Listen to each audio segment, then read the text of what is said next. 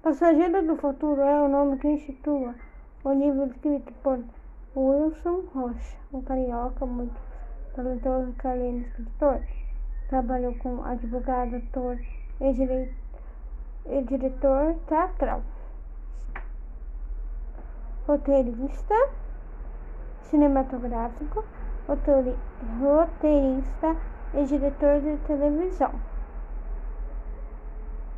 O livro foi publicado em 1987 pela editora Ática e fez a parte da coleção Vagalumes, uma das coleções literárias brasileiras mais conhecidas que agrupa vários livros de incrível relevância.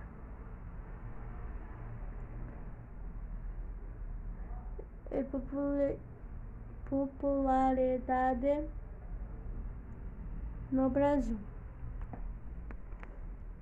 A história se passa no ano, no ano 3000.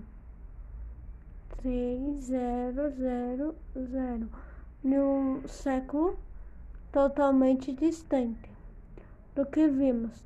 Hoje é vivida por quatro autênticos e brilhantes jovens chamados Bior, Tera, Plique Delon, alunos do GLS, o grande laboratório das ciências para onde eram encaminhadas as crianças dos séculos 30.